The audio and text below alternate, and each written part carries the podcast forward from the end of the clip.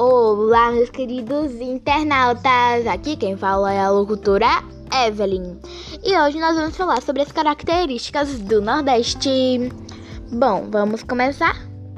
A região do Nordeste apresenta diversas configurações quanto aos aspectos naturais dos principais elementos da natureza e eles são o relevo, a vegetação, o clima e a hidrografia. Devido a essas variações, essas regiões foram registradas ou divididas em sub-regiões. Bom, gente, vamos combinar que é a região do Nordeste é a região mais quente de todas. Bom, é porque ela é cercada pelo sertão, que é praticamente um deserto. Mas acreditem que o clima dessa, região é bem complexa. E foram divididas nessas sub-regiões, né?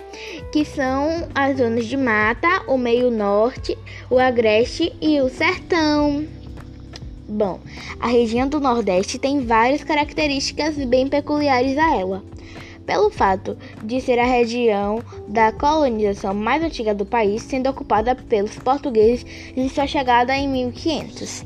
Outra característica peculiar dessa região é em relação ao clima, devido à presença de solos rasos e pobres. Além da proximidade com a linha do Equador, muitos estados possuem um clima semiárido, o que faz alguns rios secarem completamente. Além de cidades inteiras ficaram sem chuva durante seis meses ou mais ao longo desse ano. Bom, gente, esse foi o podcast de hoje. Espero que tenham gostado. Tchau, tchau!